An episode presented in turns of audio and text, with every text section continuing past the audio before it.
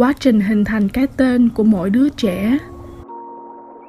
Khi ý niệm của hai người nam nữ nghĩ tưởng tới việc giao phối hay là có con, thì những niệm ấy phóng ra không trung nó chiêu cảm các chân hồn tồn tại trong không trung sẽ có một hoặc một vài chân hồn tìm đến tiếp cận khi hai người giao phối, thụ thai thành thai bào rồi các chân hồn ấy sẽ dần dần rời đi. Chỉ còn một chân hồn phù hợp nhất ở lại với thai bào. Giống việc một trứng được thụ tinh bởi duy nhất một tinh trùng vậy. Rồi chân hồn đó theo sát người mẹ, tương tác bảo vệ cho người mẹ và thai bào được mạnh khỏe đến ngày sinh nở.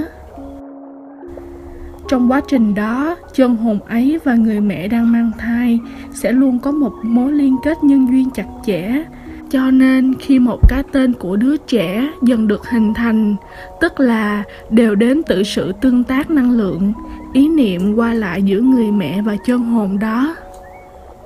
Cái tên ấy sẽ mang tâm tình, ý nguyện mà cha mẹ đặt vào đứa con, hoặc mang tâm tình, ý nguyện mà chân hồn của đứa con lựa chọn cái tên ấy cũng có thể gợi nhắc về nỗi sợ, những ám ảnh, ấn tượng sâu sắc hoặc những tâm nguyện còn dang dở của tiền kiếp cần tiếp tục làm ở kiếp này.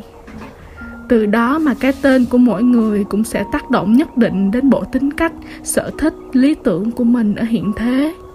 Do đó, một số phương thức bói toán thông qua cái tên có thể đoán được phần nào về cuộc đời một người bên cạnh đó, vì trong quá trình mang thai, năng lượng của người mẹ và linh hồn đang đi theo bào thai đều có sự liên kết. Cho nên lối sống, tâm trạng của người mẹ trong quá trình mang thai cũng có thể ảnh hưởng đến bộ tính cách của đứa con sau này.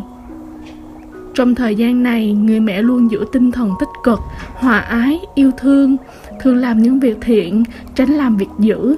Tránh sát nghiệp là điều rất cần thiết.